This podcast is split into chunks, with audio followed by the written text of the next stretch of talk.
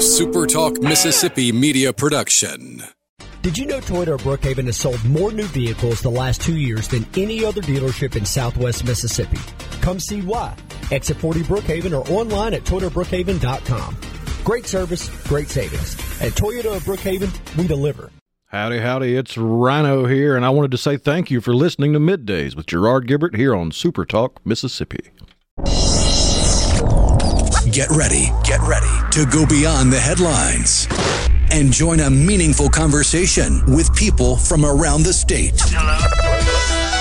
You're listening to Middays with Gerard Gibert here on Super Talk, Mississippi.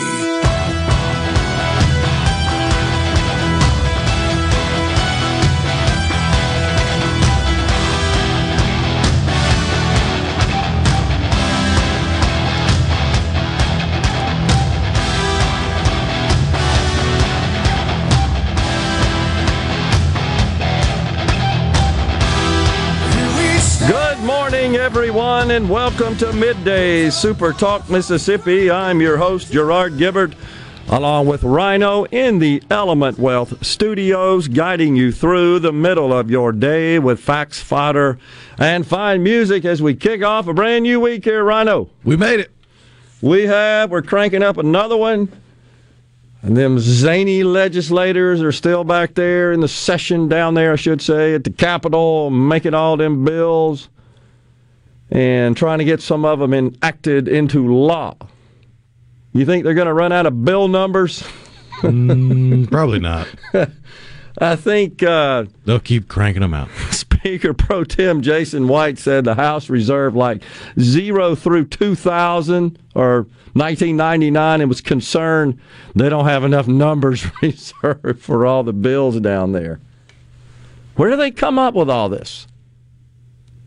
Now, Well, I mean, that is kind of the beauty of representative government. Yeah. Is you get all these ideas from all these different places across the state, yeah, and it has to be a good enough idea to convince all the other people who have their ideas to get on board with it. I got you. Well, that's the way it works.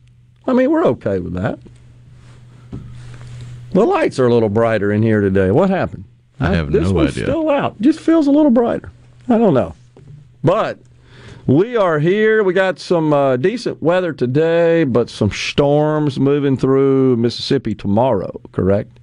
Think Yeah, some- with a chance of some uh, precipitation tonight on the uh, Gulf Coast and in southern Mississippi. But yeah, got to be weather aware. Okay. You were talking this morning in our little meeting about some uh, some of the interesting bills that have been filed. Please share with our audience the one you told me about that involves the statute of limitations on bribery for political candidates. Yeah, apparently there's a bill in the works that would uh, change the statute of limitations for bribery of a candidate to five years, if I'm reading it correctly. Okay. And what's the purpose of that exact exactly? I know? have not the foggiest, Okay. but you I don't can, either. because of the vagary of it, you can draw any kind of conclusion you want. Is that one of those where they're like, I'm watching you, here's the bill to prove it? or is it one of those like, you know what, I've heard things, I can't prove anything, but I kind of want to clean this up, so let's see if we can get it cleaned. I mean, there's, you can take any kind of angle on it you want, but yeah, how do you, how do you do that with a straight face? I don't know. It's crazy. We've got uh, the mayor of Biloxi, Mississippi, uh, Mayor Andrew Fofo Gillich, coming on the program at 11:05 to discuss the Bonnet spillway ruling and how that might impact coastal Mississippi. I got to tell you, I didn't even know that was still a thing. This has been going on a while, has it not? It's an issue that certainly affects the good folks on the Mississippi Gulf Coast. We'll dig into that with the mayor of Biloxi today. Super Talk outdoors on today because it is Monday at uh, noon. At the noon hour, that's with, of course, Ricky Matthews, the host of Coast View. The C Spire text line is available for you to participate in the conversation. 601 879 4395 would be the number. We uh, gosh, we got covered up with texts on Friday. Apologize, we didn't get to all of them. Try to hang around a bit and respond. We do uh, appreciate for certain the engagement and the contribution to the show. Really appreciate that. Let's see, what do we got here from Thomas and Greenwood? Already, simple answer, Gerard. The tyrant will always find a pretext for his tyranny. That apparently from Aesop. What's he talking about there? Was it championed by car dealers? I think that is a reference to the statute, the uh, the statute concerning bribery that you were just talking about. Would that be for all public officials, elected officials, or just members of the legislature? It seems pretty blanket in the language. I mean, I'm not a lawyer, so I I, I only speak enough legalese to be dangerous. No, I but. got you. Jerry in Pontotoc says the Dallas Cowboys just ran another trick play. It was worse than the one last night. Who called that play? Joe Biden. so we got the uh, the playoff scene is all set. Four teams remain in the NFL. Two of those will emerge as contestants in the Super Bowl at this point. Is that correct? Oh, yeah. All right. We got the Bengals and the Chiefs in the AFC. And it's the, the Eagles put a whooping on the Giants, did they not? Yeah, there was some caterwauling on social media about how there was some home cooking for the Philadelphia Eagles with uh, allegations of the chain being wound around the bottom of the pole to shorten the first down for hmm. the Eagles, and it, it's kind of hard to to complain and, and bellyache about little inconsistencies like that if you're yeah. getting beat twenty eight to nothing. Yeah, I don't know if I'm buying that. But it's Philadelphia, again, who put a spanking on their rival, the New York Giants. They, of course, will play host to the San Francisco 49ers coming into town to decide the NFC champion. And whoever wins those games, those two games, goes on to compete in the Super Bowl. Where's the Super Bowl this year, by the way? I don't even know. Let's find I out. I don't either. We got Super Bowl coming up in February. That's always who's what does it look like? It's always um, the same weekend as the Phoenix Open. I was easy, I was able to find the halftime show faster than the stadium. It's Rihanna performing in the halftime show at the State Farm Stadium in Glendale, Arizona. Oh, that's where it is this year. Oh yeah. Wow. So you got the Super Bowl in 2023 and Glendale on the 12th. Is that correct? Yes. Sunday, February 12th. Phoenix Open is, I believe, the week before. No, it's the same weekend. It's always opposite. That's the Waste Management Open. It gets kicked off on the 5th. So you've got both of these events in Phoenix, in the Phoenix area. The Open starts, of course, the, the 5th or the 6th. It's a, it's a week long event, are these PGA tournaments. So you're going to have that going on, and then right when they crown a champion there at the Phoenix Open, they kick off the Super Bowl across town. Which wow. I mean, the television coverage for the Super Bowl will have already started. I'm pretty sure they're going to have a breakfast show this year. the, the coverage seems to start earlier and earlier every year. It's all day, and it's just a game between two teams. I don't know why you need 12 hours of pregame other than cuz that's the thing they always they always have all these amazing ads for the Super Bowl that cost these companies gazillions of dollars to make and another gazillion dollars to put it during the Super Bowl. But inevitably, you get to the end of the third quarter and pretty much the whole fourth quarter, they're just rerunning commercials they've already run because they didn't sell enough, I guess. Got to milk it for all it's worth there. I mean, that would be the only reason I could think of. Why would you have longer pregame show? Oh, to fit more ad time in. But then you wind up replaying them. That's true. But it, it's always uh, intriguing, I would say, fascinating to see the new ads. That's when I guess Madison Avenue really is at its most creative. So we'll see uh, what those look like this year. so Thomas wants to say that the Aesop quote was in response to the sheer number of bills. Okay, makes sense. The quote being the tyrant will always find a pretext for his tyranny. Well, of course, that assumes all the bills do, in fact, uh, apply some form of tyranny. I don't think that's quite accurate, but I hear what you're saying there, Thomas. I, I always wonder why we have so many dang bills. Of course, the number that make it out of committee, remember Representative White shared that with us last week. It's it's a fraction of the total number filed. Pretty much meet their fate and get file 13. Oh yeah, I've got about a hundred of them that I'm tracking, and I doubt more than two or three will actually make it.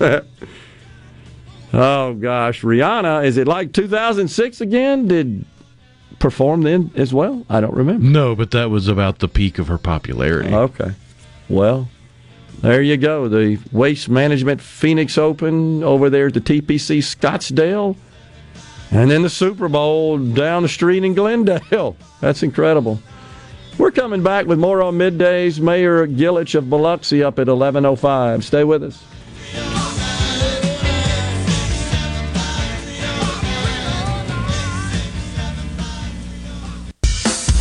Now back to middays with Gerard here on Super Talk Mississippi.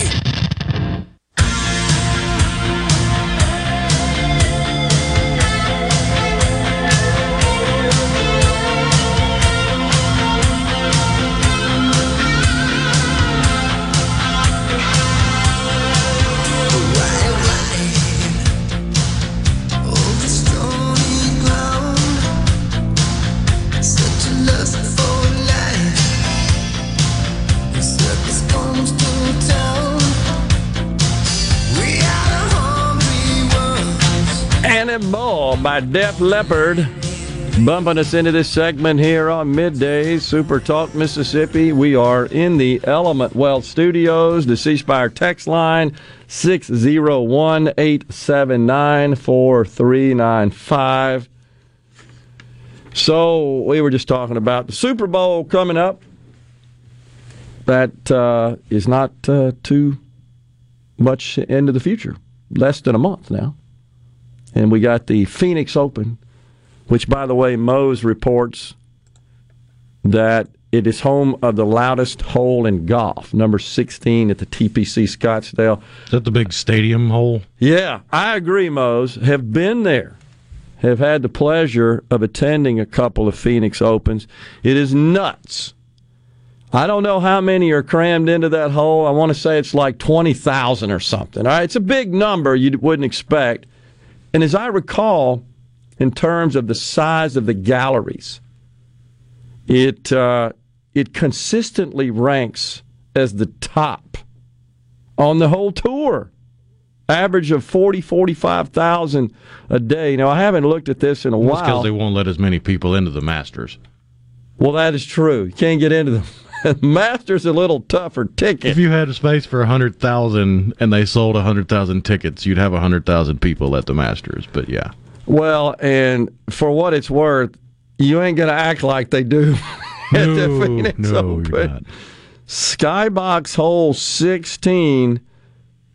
Uh, Skybox 16 pricing. You can get your own Skybox on the 16th for $63,000. Just a svelte sixty-three thousand. And that comes with 34 tickets, 16 credentials per So day. it's only like two grand a head. yeah, not bad. So I'm trying to figure out Get how the guys many. together, load up in the van, have a great time. Great time. Yeah, that you're not doing that at Augusta National, by the way. You just that's not going to happen. Uh, I'm trying to figure out how many are gathered around, how many patrons, as Bobby Jones referred to the those who are in the gallery at the Masters. We call them patrons, by the way. That is the Bobby Jones language. What do you see? How many? 17,000 Told you. fans. It's around 20,000. Yeah, it's incredible. 17,000. One hole. Imagine swinging at a golf ball in front of 17,000.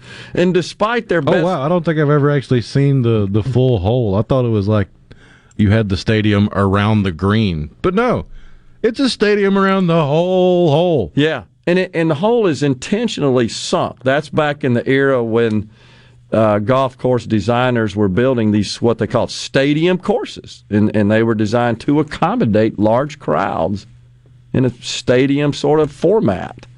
And there you go. You see the holes sunk down, and the skyboxes are like three levels of them or something, right? Oh yeah, It, it really is incredible. That number 16 there. you got boxes all the way down the fairway on the left side. You've got standing room only and other kind of boxes all the way down the right side. And then from this perspective, it looks like you've got the general admission bleachers behind the green, behind the bunker. It's incredible.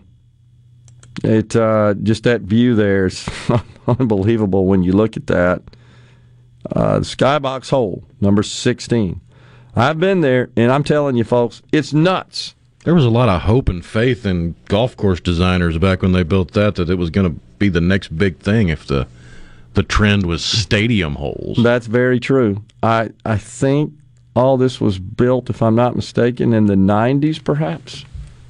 I could be wrong about that, but play that course many times. It's a great course, and right across the street, by the way, is uh, I don't remember the name. It may be Scottsdale Airport. It's a private aviation airport. Doesn't service commercial traffic. And during that tournament, you look out at that airport, and there's a sea of private planes over there, folks.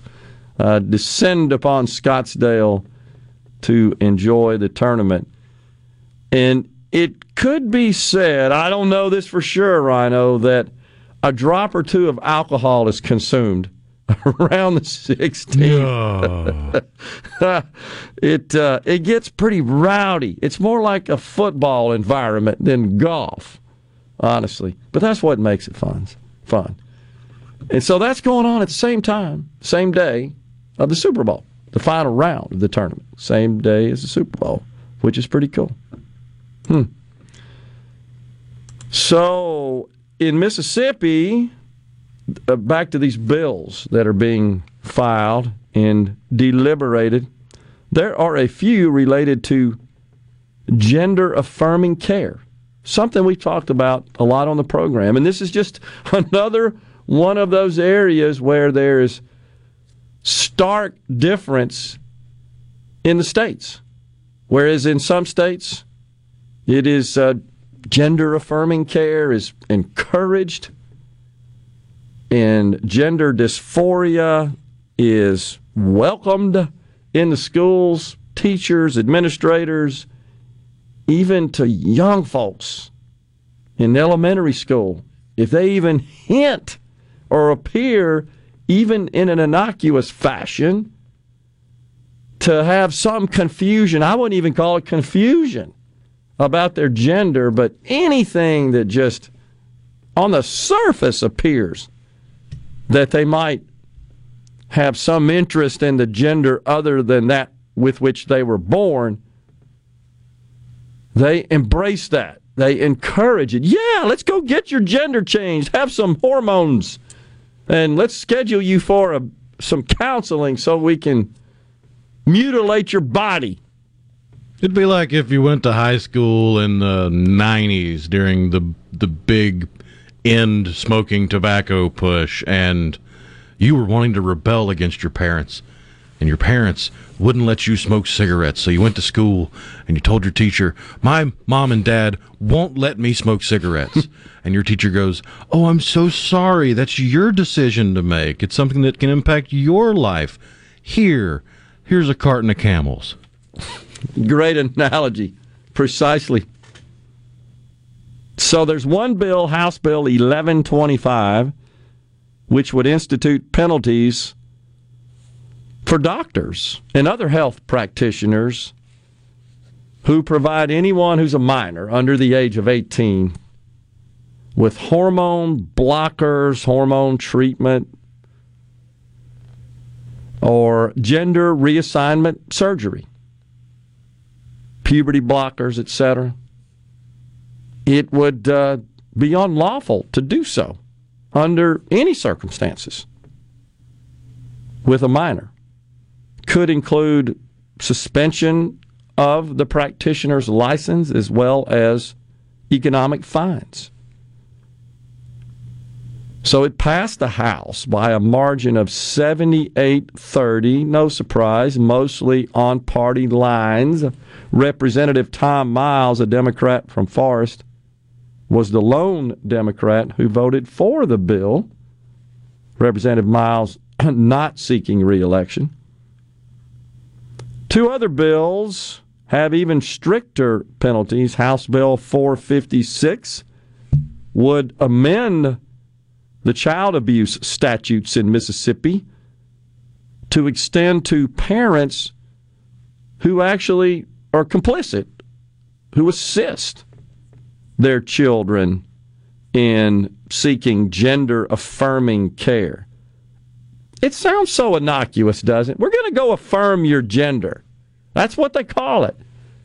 And what they what they mean is how you identify. They're not trying to affirm your physical biological sex. That's that's already done. No, it's how you think or what you think you are from a gender perspective. We're going to go affirm that by tearing up your body. That literally is what we say here. That's what's happening here. So, this particular bill, I guess, would extend some sort of penalties to the parents who are complicit. And then House Bill 576 would mandate that a physician's license be revoked if they participate and deliver any sort of gender affirming surgery or services, care. Uh, they call it care, which is crazy. I don't see how that's care, in my view. Uh, if they if they provide that to a minor. I, I'll go on record again, Rhino. You and I have talked about this extensively. You're an adult. You want to do this crap? Knock yourself out. Children, nah, that's crossing the line in my view. Especially when it's adults that know that they can influence and they're pushing children because children want to believe adults. And they abuse that. We're coming right back with Badfinger bumping us out of this segment. Stay with us.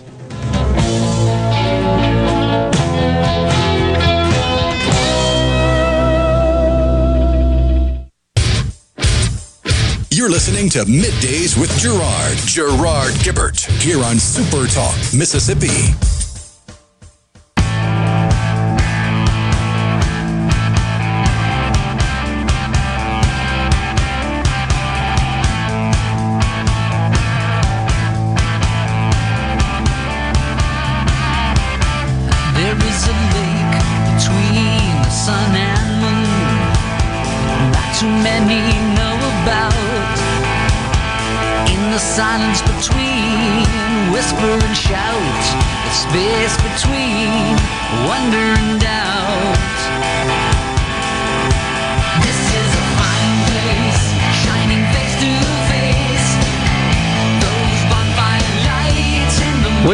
Back in the Element Wealth studios.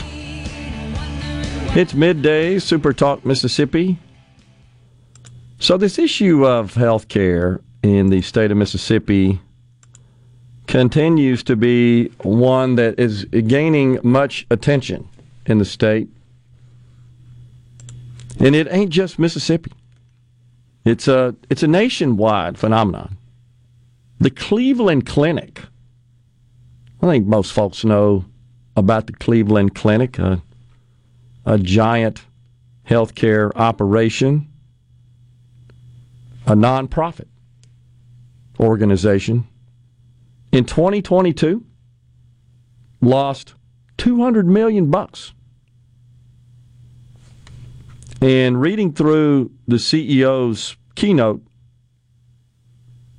the uh, the loss is attributed to workforce shortages, industry headwinds, various industry headwinds, higher labor spending, inflated supply and drug cost, and also some degree of a pause in healthcare services during the pandemic.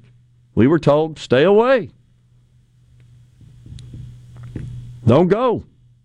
And that is starting to manifest.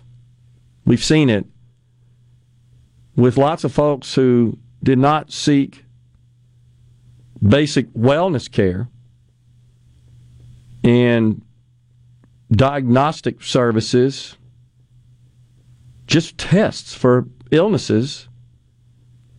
And now, in many cases, they find out that they have contracted certain illnesses.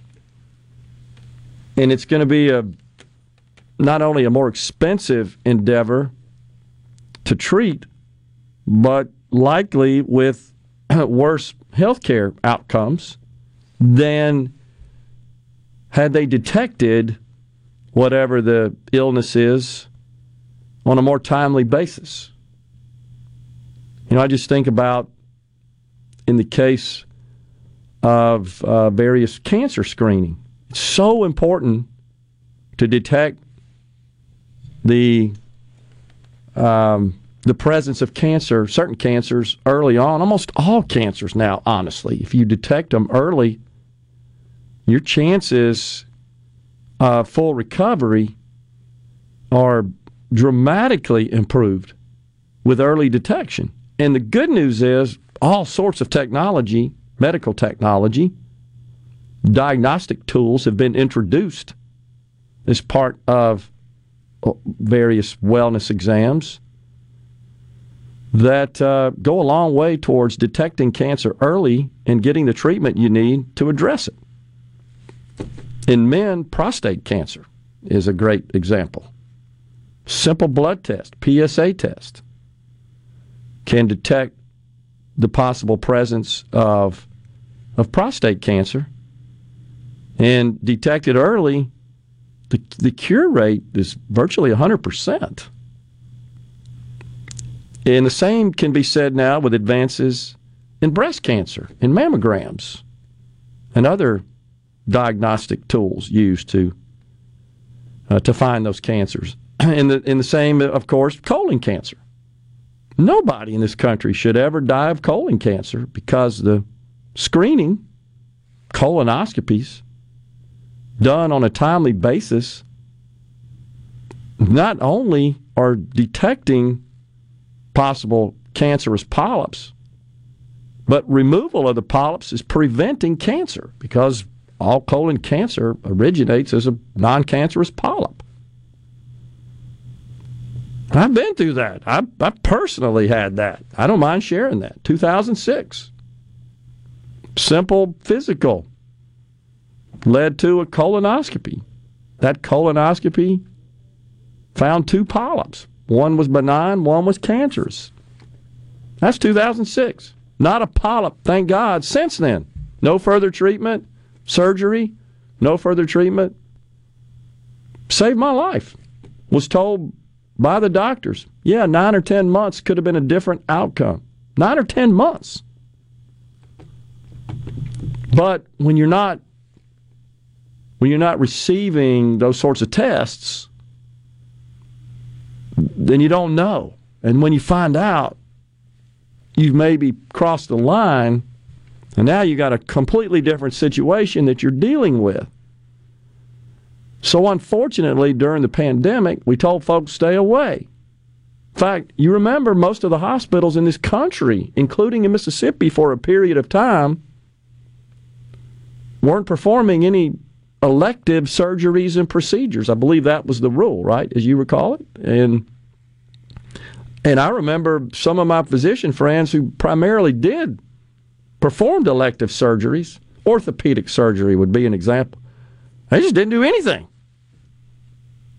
Well, yeah, you can wait on that, but that, that sort of trickled down, and folks weren't weren't pursuing just basic wellness care and testing and preventative treatments that prevent bad outcomes down the road and major costs as well to the patient, sometimes to others who have to pick up that tab because of the way our our funding model works for healthcare services. So in Mississippi, it's a huge problem.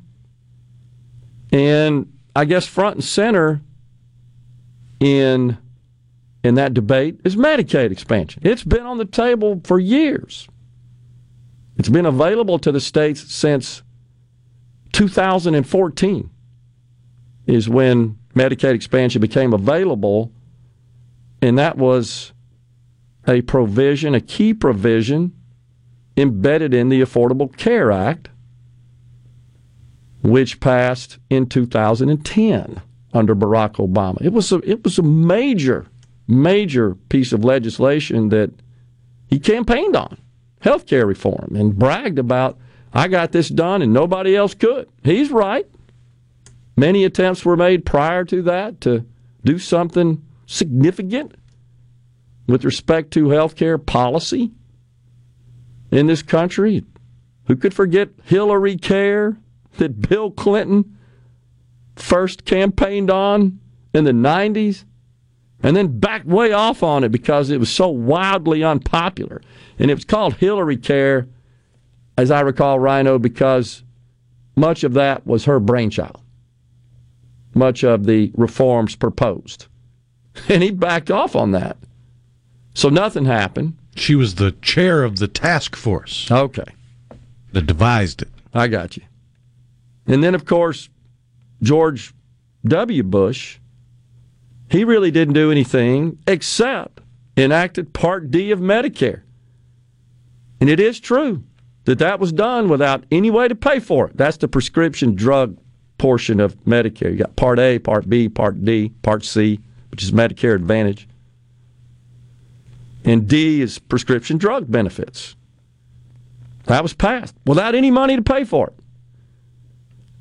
And so now we've got this healthcare situation in this country, and Mississippi is clearly no exception to that. We've heard the we've heard the message loud and clear from those in the healthcare industry in the state of Mississippi that many of our hospitals are in dire financial condition.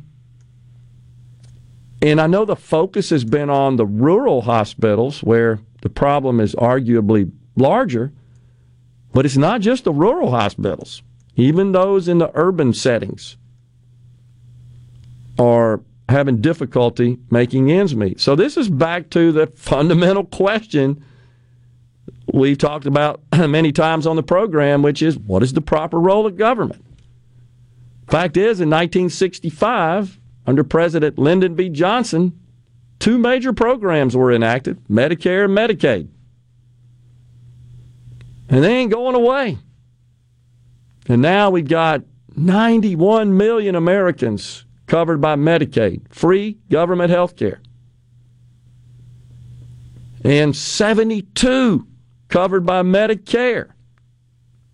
Think about that. It's 165 million people of a population of 330. And we still have some 30 million, 25 to 30 million that don't have any coverage whatsoever. That was the goal of Obamacare, by the way, which is universal coverage. You, you remember the term. It was a refrain that was very common during the campaign and has been to some degree since then. But back to Mississippi, what do we do here? It's a serious question. Lots of ideas being floated, including some bills. How should we handle this situation? There are very strong opinions on this from both sides of the political spectrum. There's some congruence. We'll get into that a little bit more when we return on middays in the Element Wealth Studios.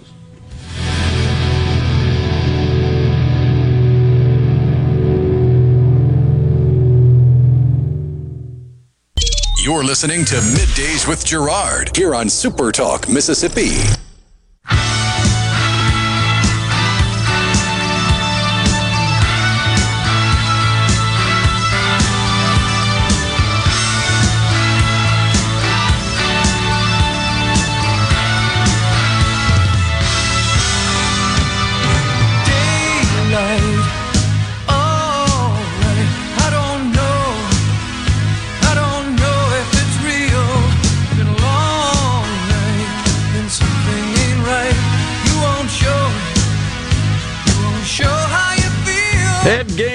Foreigner bumping us into this segment of Midday Super Talk Mississippi live from the Element Wealth Studios. Don't forget to, su- to subscribe to Super Talk Mississippi News this week in Mississippi newsletter, and you'll get the news stories you need to know from the most powerful name in Mississippi news delivered to your email inbox. To sign up for free, go to supertalk.fm slash newsletter. The head games uh, by Foreigner. So yesterday I was at the house because it was raining. Should be out playing golf. It's too dang wet from it didn't rain yesterday, but good grief, the rain we got Saturday pretty much turned the course into a swamp.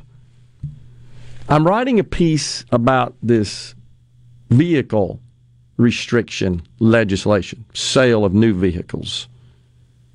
Have a lot of thoughts on that. Of course, had a bit of a rant on Friday concerning that legislation. So on YouTube, which I happen to have going on at the same time on one of my screens while I'm writing with some music, and I got teased by a documentary that's only on YouTube, one of those sorts of productions and it's an interview with Lou Gramm, a foreigner. And he's talking about what broke the band up. And there was a, a bit of a rift between him and Mick Jones, Foreigner's famed guitarist. I think also played keyboards, if I'm not mistaken. And it had to do with who would get credit for the song I Want to Know What Love Is, which he said was their biggest hit, biggest selling hit. And it was fascinating. But, uh, you know, when the egos get in the way, which is what happened here, it's, it's a shame when you see that happen. Because together, and it happens frequently in that business. I mean, isn't anything new. That goes back to the beginning of bands, which consist of multiple members, multiple artists. And it was just a shame to see it get so antagonistic as it did, because together they make really good music. And they they got uh, into a tizzy, and it was all about who would get credit. Now I only heard Gramm's side, right? I haven't heard Mick's side, and these kinds of conflicts feel like you always need to hear the other side. It certainly sounded believable, though, and, and again, it had to do with who would get credit for this particular tune. And he said that that he ended up conceding, okay, it's your song, and he got a Grammy for it. Mick did. That's what he said yesterday. I didn't research it, but that's what um, Lou Gramm said about guitarist, foreigner guitarist Mick Jones. I just thought, I thought it was fascinating, but I, I think it is reflective of lots of these sorts of conflicts that happen in that big time world. You're shaking your head. Oh I mean, yeah, I mean it, it, doesn't even have to be in the world of rock and roll or even music. It you get into any kind of creative endeavor, and if you have a team, the credit for the creativity is generally where the money lies. Yeah. Hmm. So one thing that fascinated me, one of their big hits was. Um, I don't want to live without you. It's a big foreigner hit, if you guys pay any attention to that. And this apparently was recorded after this conflict. And Lou Gramm said he really didn't put his best effort into it. And said that in some respects, if you listen carefully, this is what the, the vocalist said. If you listen to his vocals, he's mimicking Frank Sinatra. That's what he said in the interview. I never noticed that before as many times as I've enjoyed the tune. Little fodder there for your your Monday. Back to more serious matters, and that is the healthcare situation in Mississippi. So there's of the three Senate bills that I've seen thus far, three bills that are coming out of the Senate. Haven't seen any out of the House, though we're told they're coming to address this issue in the state. Haven't seen any that would call for the expansion of Medicaid. And I believe that is simply because the votes aren't there. And the governor's made it very clear he won't sign off on that either. And so I don't. I think the feeling is why waste your time with that. So, and that's a whole complicated subject that we could certainly get into. And there are some concerns from Medicaid opponents, Medicaid expansion opponents, that is, that once we get the ballot measure situation, if we get one at all, the citizen initiated ballot measure process squared away and acted into law, that we're likely to see, because there was one that was teed up before the Supreme Court said, yeah, your ballot measure situation is not really valid in the state anymore, the way it is provision in the Constitution, that we'll get a, a measure on the ballot that would likely pass. Polls show, depending on who you talk to, but polls show pretty broad support in favor of Medicaid expansion. It's going to be an interesting thing to, to track. Mayor Andrew Fofo Gillich of Biloxi coming up after the news break. Stay with us. And now, And now, the talk that keeps Mississippi talking. That's what I like to listen to. You're listening to Middays with Gerard Gibert. Here on Super Talk, Mississippi.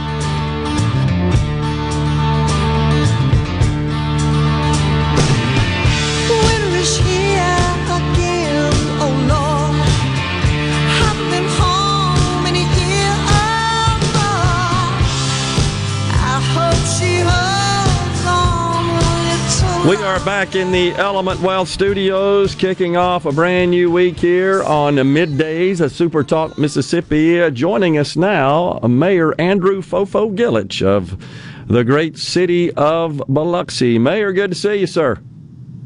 Great to see you, George. Everything's great down here. I hope, hope you're doing well. Yes, sir. Sure are. So, always good to visit with you. We uh, wanted to have you on today to talk about uh, the situation with uh, Bonnet Carre Spillway. It looks like maybe we're going to get a little uh, attention to this matter from a federal court uh, on uh, the operation of the spillway as far as its impact on the Gulf Coast. Well, we certainly hope so. You know, I think it's a it's a it's a great step. Uh, I don't know, you know, what it actually totally means impactful wise, but uh, we we passed. You know, I, I guess the the our Harrison County, Hancock County, two or three counties, as well as most of the cities, came up with some money to put this on the table and, and get a, a fair hearing. And I think the result was, was what we wanted. At least it's the first step. There'll be more steps to go, and no rest for the weary. But uh, it uh, it's a good first step because you know uh, perception is what really damages everything as far as uh, you know the uh, algae and and the opening of Bonnet Carre. Without you just sit back there and just hope. But now I think we have a little bit of a, a path, a little bit of a process that we can uh, move forward with.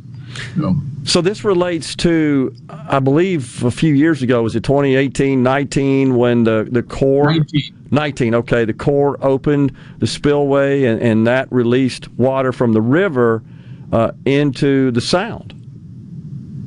Well, it, it's more than just water. You know, everybody talking about fresh water, but Yeah. it's nothing fresh about Mississippi River water. You know, 37 states and, and two provinces of uh, Canada, you know, push water, you know, with various, uh, you know, chemicals and, and uh, fertilizers and everything that winds up down here at, at flood stage. And uh, their only alternative is, is to pull those uh, boards out of the Bonnet Carre Spillway, pushes it into uh, Pontchartrain, Pontchartrain into you know the Mississippi Sound, and that devastated everything, in, including tourism and including oysters and, and everything that you you know really don't want to see and, and don't want to be at the mercy of.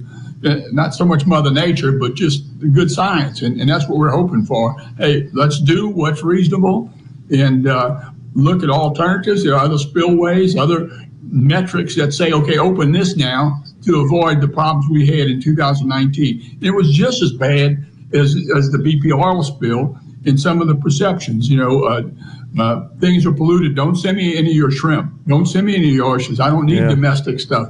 That hurts more than anything, and it takes years to overcome that, as well as just people. You know, uh, Dr. Moby Solangi talked about, you know, what happened as a result. More uh, dolphins were uh, uh, washing up and, and you know, those kinds of turtles. And I mean, it really did some damage with regard to that pollution, that, that kind of water getting into our shores. Yeah, and it's it also uh, drives the production of algae as well, does it not, Mayor? And that causes problems. That's right.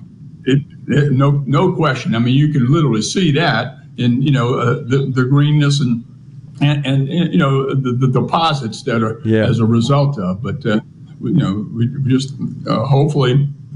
You know that uh, we, we can avoid that in the future, but we still got to fight. I mean, you got to be vigilant and, and you know tee it up. It's it's ready to you know to go. Yeah. How's the industry doing now? Is it has it recovered fully? Would you say? Well, you know, the end, two things. Like I said, the uh, the impact for oysters, really, uh, you know, and, and that's not so much. Uh, it, it, it's a very delicate situation as far as oysters. You used to be millions and millions of, of, of oysters, and you know, thousands, hundreds of thousands of sacks, and now we're down to almost zero. And uh, that certainly didn't help it. And it takes years uh, to really build your oyster population back up, but then also the crabs and some of those other things. It's coming back, but um, so many, you got to have a, a certain a mixture of, of salt water and fresh water. Not too much of either will, will uh, you know, is, is perfect. The Hayseed saline line tells you where things are viable, and, and it's sort of a dynamic kind of movement of where this where you can grow oysters. Yeah. We're struggling. The Department of Marine Resources is, you know, puts uh, puts all kinds of energy and effort and money into figuring out how to best get it going again. And, but it's it's a it's a it's a battle. Yeah. Absolutely. Uh, so, when, uh, what sort of legal proceedings are, are coming up, and when do they get kicked off? Well, you know, we've got. I'm sure there'll there'll be some uh, appeal, and I know there. Uh, our team is looking for another trip to D.C. to meet with the, you know the fisheries, marine fisheries. That's the big big point. It, you still the Corps of Engineers were told Yeah. you must consider other factors, and Gulf fisheries is sort of our salvation. They know they know what is what those kinds of chemicals and what kinds of damage uh, an opening of, uh, of a spillway will, will do, and just hopefully that they can uh, evaluate uh, Morganza's, you know, the spillways up towards Baton Rouge and, and uh, hit the Chafalaya Basin. Some other things that when the, the numbers, so many billions of gallons per second, queues up at a certain uh, gate, says, okay, now you better, you know, be prepared. So uh, I don't think at this point in time today, you know, the river's sort of down as far as, so we're hopeful at least, you know, this year. But you never can tell. You never can tell. You look at the rain and these uh, rivers of of, uh, of, of uh, precipitation coming in from the west. You, you never know. Yeah. So, Yes. So, Mayor, is the city and the other plaintiffs on the coast are you seeking some sort of uh, compensation for the damages? not at this point. You know, I mean, it, that, that's a stretch, but we would. I mean, it, it's hard to dollarize that perception. Uh, You know, hey, don't send me into this. I mean, how can you dollarize loss of sales? How can you Yeah. predict predict you know what you could have sold? Because that's what you have to do back to 2019. And my oyster yield was was this. Now it's that. Yeah. I lost this. And, but it's so it's so you know a lot of dynamics in, in every calculation, as you know, and uh, then take it to court to, to you know to and who's going to do what is a big question. Yeah. But we know that, that uh, what we're doing is righteous as far as uh, we, we've got to have at least somebody to listen to us, and and that hasn't happened in the past. Sure. So, Mayor, I uh, had the privilege of uh, visiting the Gulf Coast, the Biloxi area, a couple of months ago. It, it looks like things are thriving down there. Give us an update. No, it is. Uh, you know, we, it, it's amazing the visitation. You know, just in, in our little city, we've got forty nine thousand eight hundred seventy two according to the uh, census, but we have four point two million visitors a year, and we have seven thousand Wow. hotel rooms that give you a, a sense of uh, hey, people are here. So it's another population that visit us. That's for sure. Uh, and if you try, if you got here on the weekend, you know how hard hotel rooms are. Yep. And and, uh, and, and people are at, you know in this office every day on what can we do as far as you know uh, growing uh, the hotel motel the visitation business and, and we're we're all ears and we're we're there hope to hope uh, you know increase that. The city's But in good right. shape. We're, we're uh, so far so yeah. far Financially, But, uh, you're doing good this year? Yeah, yeah, we've had some some good years. Amazingly, you know, since the the pandemic, 2021, 22, now 23, we're in the middle of it. Seems to be uh, we were, we were aggressive in, in, in our budgetary and our, our you know our, our looking looking at revenues and so far on track, and uh, we're we're thankful of that. Yeah. Uh, anything else you want to talk to us about with respect to economic development projects that you're uh, uh, able to share?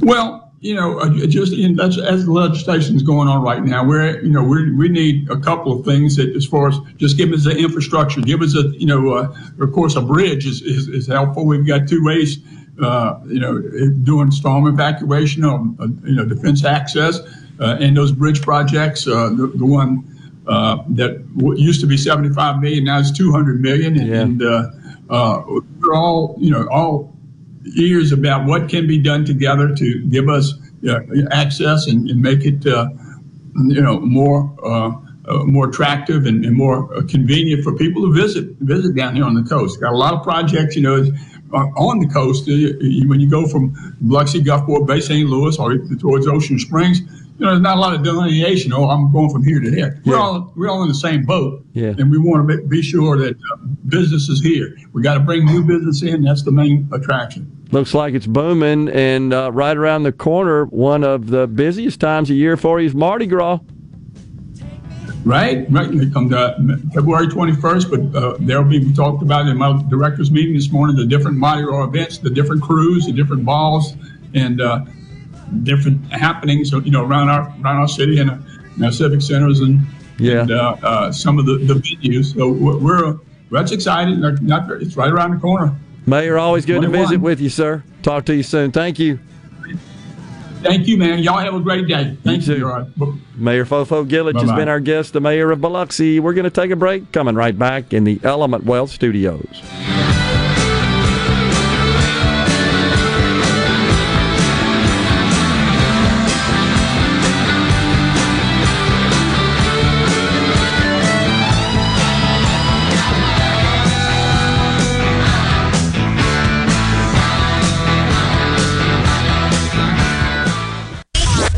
Middays with Gerard Gibert. Let's do this.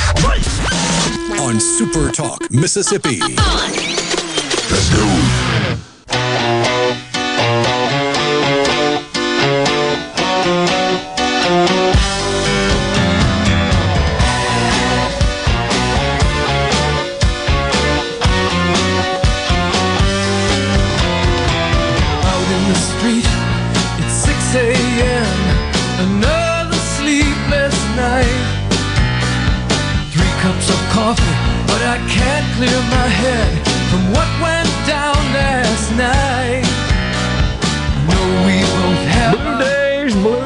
Monday.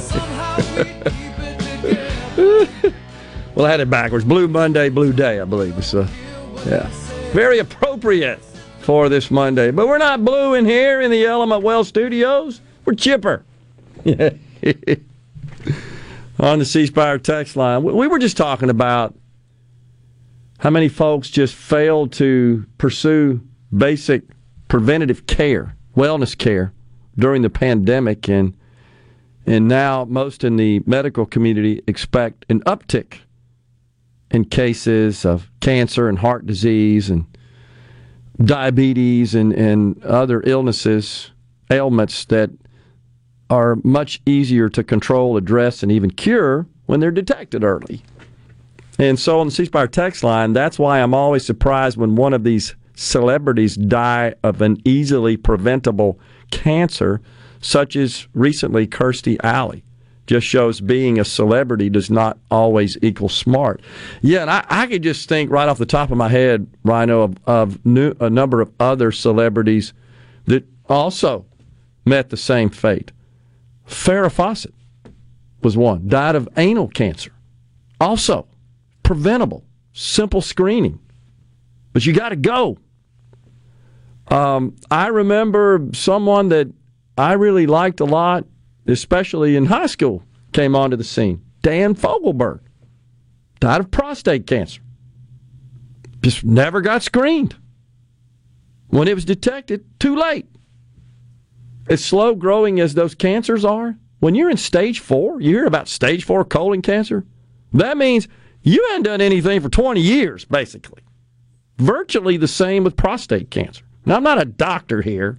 I'm not preaching uh, m- medical principles, but I have done enough research on that to know. It's widely known. You got to go get screened. You got to go check it out. And so, but you're right that it's it doesn't care if you're a celebrity, and it doesn't cost any money generally if you have insurance. And my, and as a matter of fact, that was one of the changes in the Affordable Care Act is that many of these wellness exams and screenings were totally covered by insurance because the first time I had a colonoscopy in 26, I had to pay for it out of pocket. I want to say it was 1200 bucks. Something like that. But now that's pretty much covered by insurance, even just plain old wellness screening. You don't have any symptoms, but let's go get screened just to make sure. And so that has, in fact, increased the number and has reduced the number of bad outcomes. But during the pandemic, I'm not even sure if they let them do it, honestly. I want to say maybe that those sorts of specialty medical practices uh, may have been restricted. Especially at hospitals. Yeah, in hospitals, and and because that was pretty much limited to necessary surgery, not elective surgery, but re- required surgical procedures, as opposed to elective surgical procedures. And heck, the hospitals during that time period were overrun with COVID patients, but didn't have anybody else in the hospitals that were receiving this these other critical uh, this other critical care. And not to belittle the, the critical care required for things like cancer and heart disease and diabetes and stuff, but it it impacted a wide swath of medical needs. Like I know a guy who he gets really bad ingrown toenails, and he wasn't able to get it surgically worked on for over two years. Yeah. Uh, and so uh, it's If you ever cro- had an ingrown toenail, which I have, you, you can you know what kind of annoyance that can be on a day to day basis. yeah. So I mean, it's not just the the serious stuff. It's it's a little bit of everything in there. Right, and it's a quality of life thing uh, more than more than anything. But you, in many cases, you you couldn't seek that care. The care was just not uh, lawful to deliver. It would be against orders from government. Said no, only non-elective type procedures and surgery and services could be performed, so as to lessen the uh, the impact and the traffic in the uh, healthcare environment. Hmm. So uh, let's see on the C Spire text line. Ben from Madison says, "I don't know enough about Medicaid expansion to have a real opinion on the matter, but something with healthcare needs to get done this session, and I have no clue what that needs to be. Glad I'm not in charge of the state's health care." And and again, it just brings up the question of what should be the role of government here. It's just simple as that. And th- these healthcare outfits that are struggling financially, the the thing that's most worrisome is that it's it's a direct result of the lack of revenue.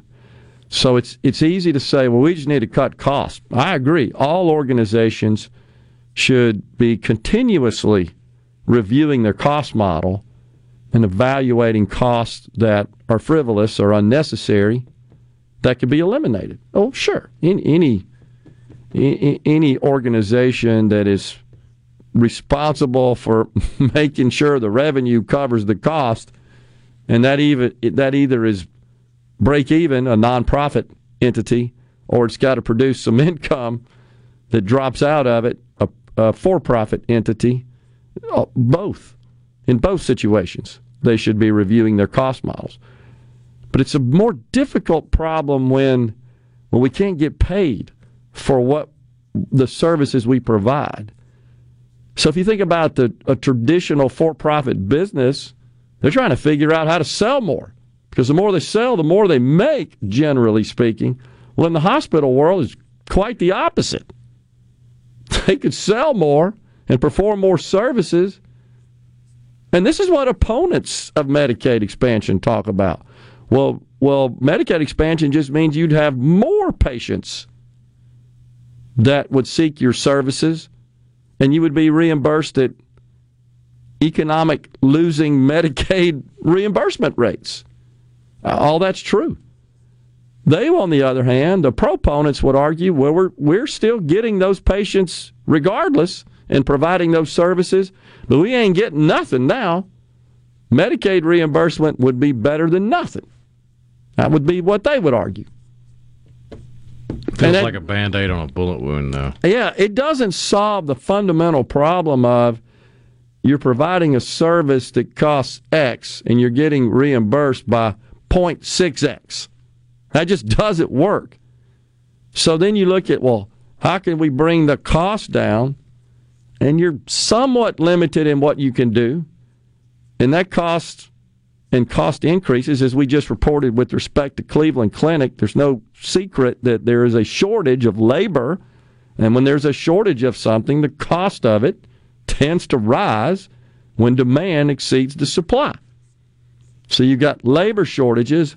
I've also shared this notion that we keep inventing more care, more drugs, more therapies, more treatments, more options. And that costs money. People want it.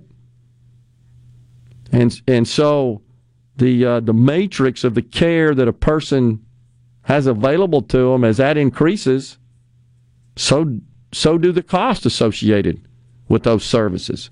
How do we get paid for them? So if you're not getting paid for for X complement of services, and now the complement the portfolio is two X, that just makes that worse because you're still likely to provide those services, and in some cases they can be life saving. So much has been, which is a good thing. Question is, how do we pay for it? So, back to your question, Ben, I'm not sure what the legislature can do. What we've seen are three bills out of the Senate. One is just here's 80 million bucks. Well, that's clearly a band-aid. That's a one-time that's a one-time pot of money that is not going to address recurring needs. That's not going to solve the problem of we're not getting paid for these services that we're providing. How do we get that money? I mean, it may help them stabilize their situation economically short term, but that doesn't solve the fundamental long term problem. And this is where I think we got to get a bunch of smart people around the table to talk about how do we address this issue. I've got some further thoughts on Medicaid expansion and even base Medicaid and what the impact might be in the state of Mississippi if we expanded. We'll talk about that when we return in the Element Wealth studios on middays.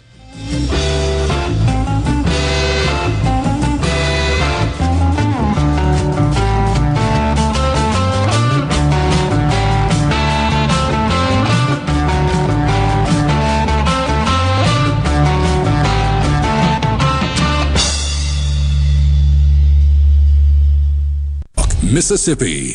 Middays with Gerard Gibert. It is on. On Super Talk, Mississippi.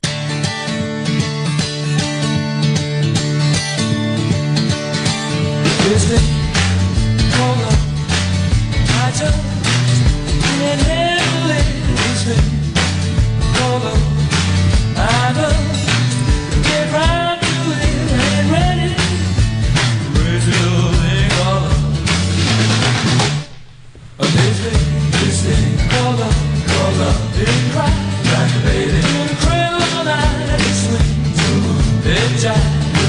Back, everyone. Midday Super Talk Mississippi.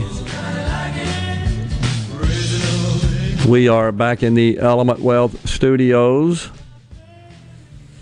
Chris from Oxford said his friends just got back from playing there last weekend, talking about the TPC in Scottsdale, where the Waste Management Phoenix Open will be held during a Super Bowl week. Said that stadium seating takes them three months to put up every year. I have no idea why they don't just leave it up, paying all that labor each year.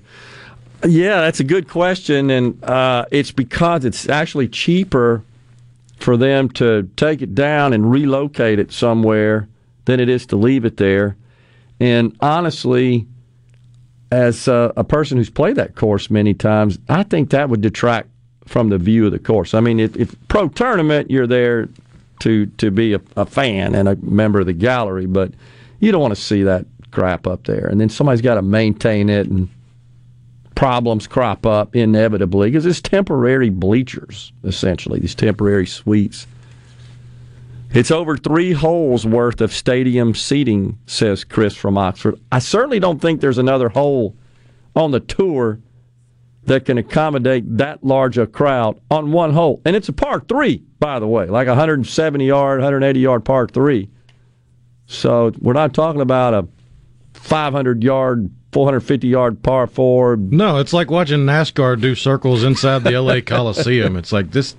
This doesn't seem like it should be taking place in a stadium, but it is. That's uh, that's a very good way to put it. Uh, and it's a kind of an elevated green. It's not it's not an easy shot, honestly. So it's interesting that I kid you not, while we're here talking about various preventative medical treatments and so forth, and and how that folks just failed to seek such preventative medicine and wellness treatment during the uh, pandemic.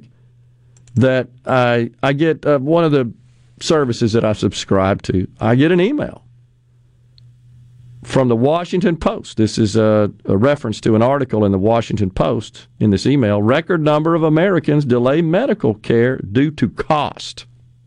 Roughly 38% of Americans surveyed said they or a family member postponed medical treatment last year due to cost.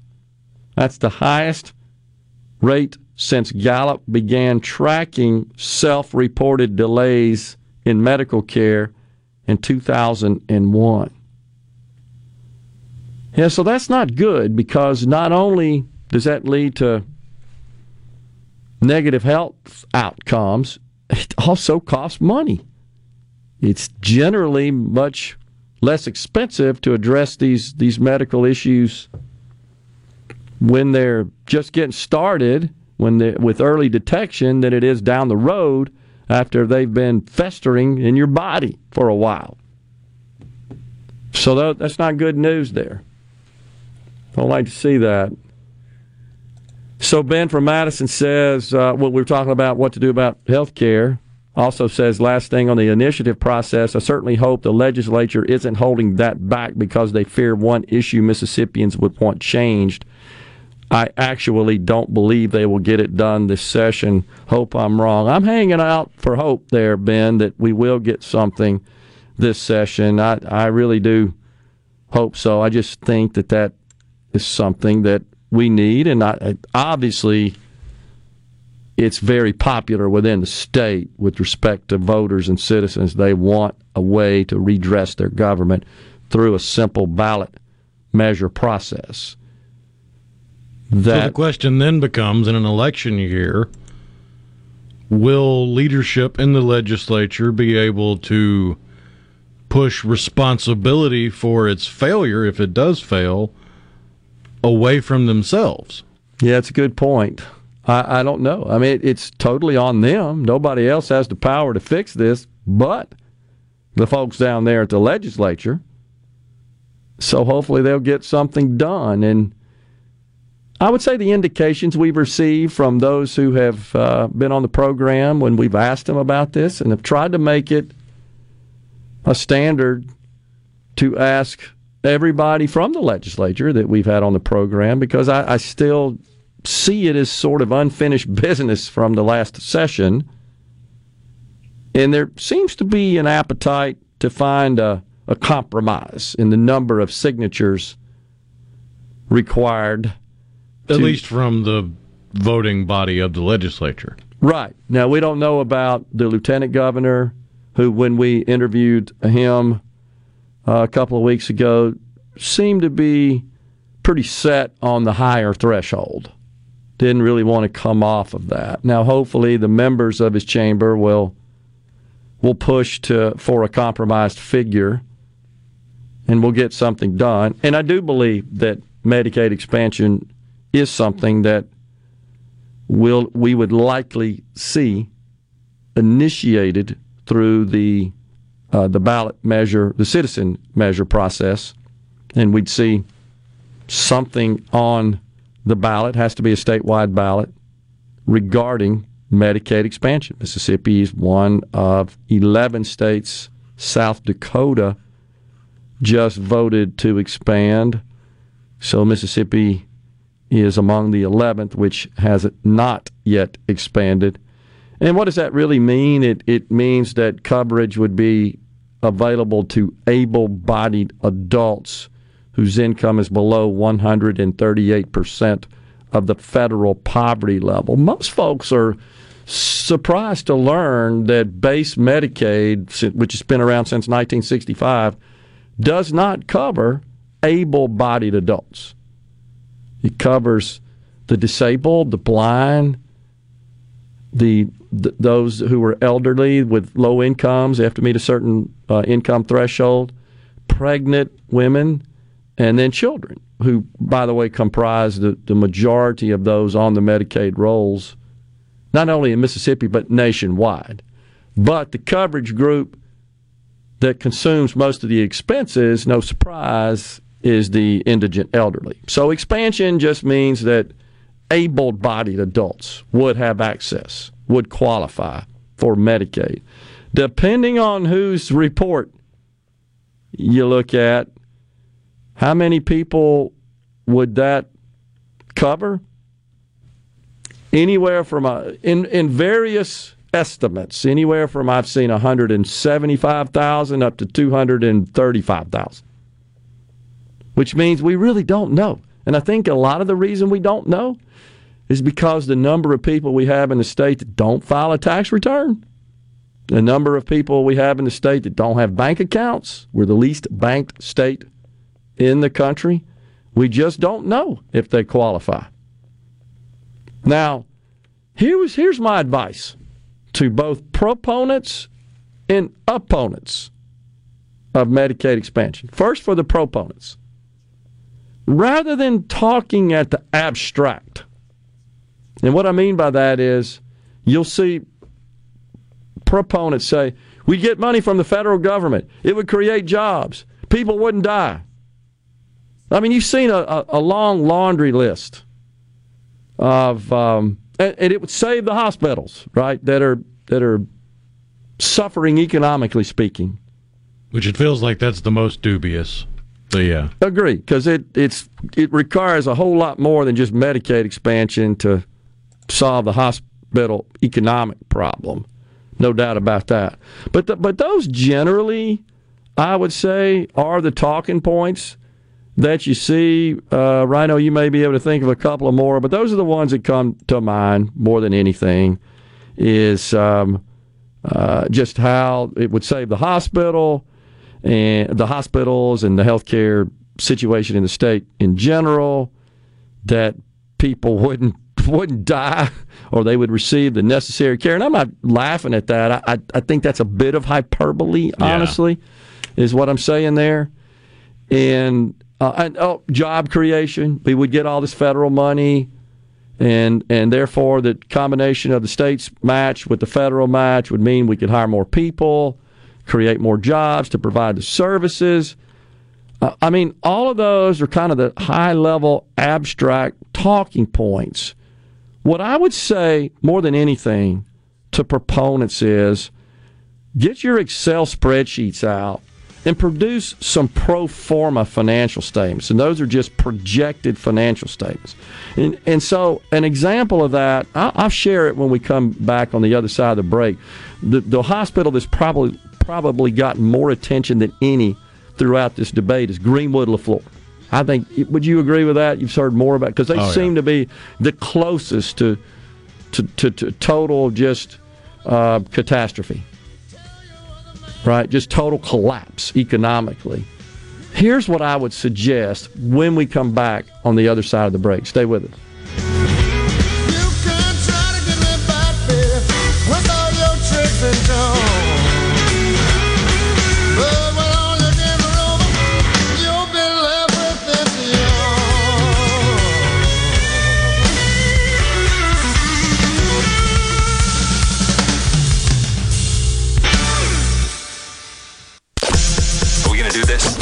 Middays with Gerard Gibert Keep rolling. Three, two, one. on Super Talk, Mississippi.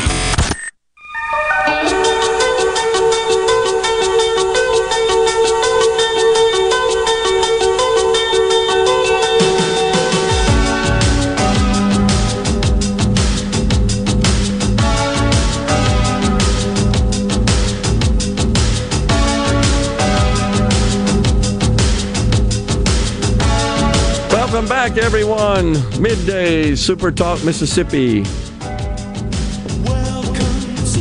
Tears for Fears bumping us into this segment.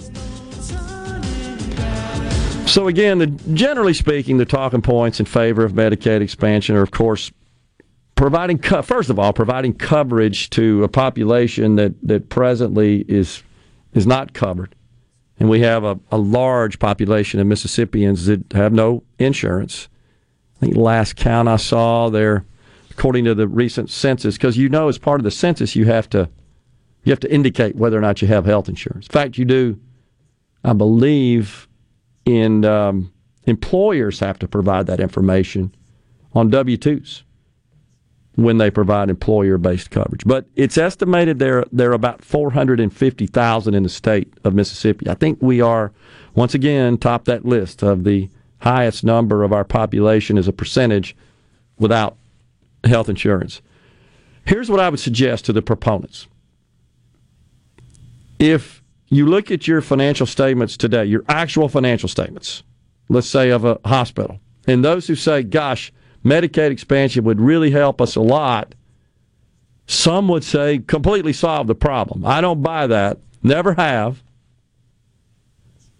Uh, and take those financial statements as a baseline and then create a pro forma, a projection showing, okay, this is what our financial statements would have looked like, our income statement, our statement of cash flows, if Medicaid expansion had been in place. Meaning, you would have to do an examination of all the patients that you serviced that were uninsured and would have to figure out whether or not those patients, assuming you could get this information, would qualify for Medicaid with expansion.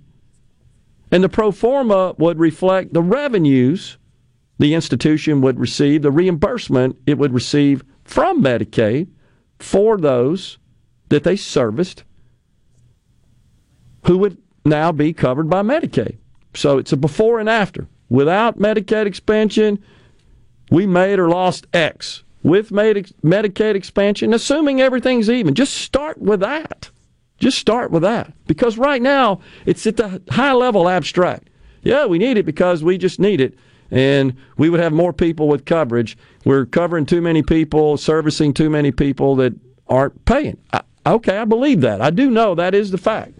But you could really make a compelling case for it, I believe, with some financial information that clearly shows the before and after effect. Now, understand it's a projection. Projections are as valuable as you want to believe them to be. That's what we do in business. This is a business matter. Think about it specifically and strictly from an economic perspective. That's what I'm suggesting. To opponents, I would submit that they should tell us more from a financial perspective other than the state picking up its share, which clearly is a cost burden to the state.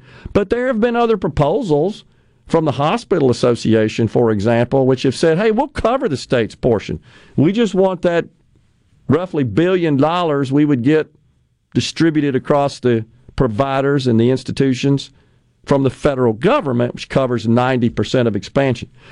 I still maintain the missing component the missing element of this discussion is what just happened in the passage of the Inflation Reduction Act.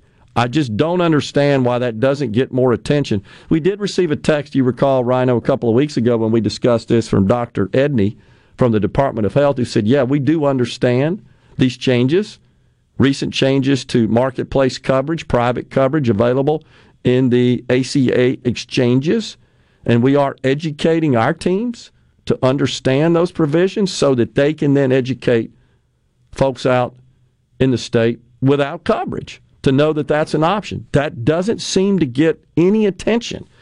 And best I can tell, Rhino, everybody that we've just mentioned that to from the legislature seems also to be unaware of this recently enacted provision, which was not actually recent. It was made permanent recently. It was enacted in the American Rescue Plan.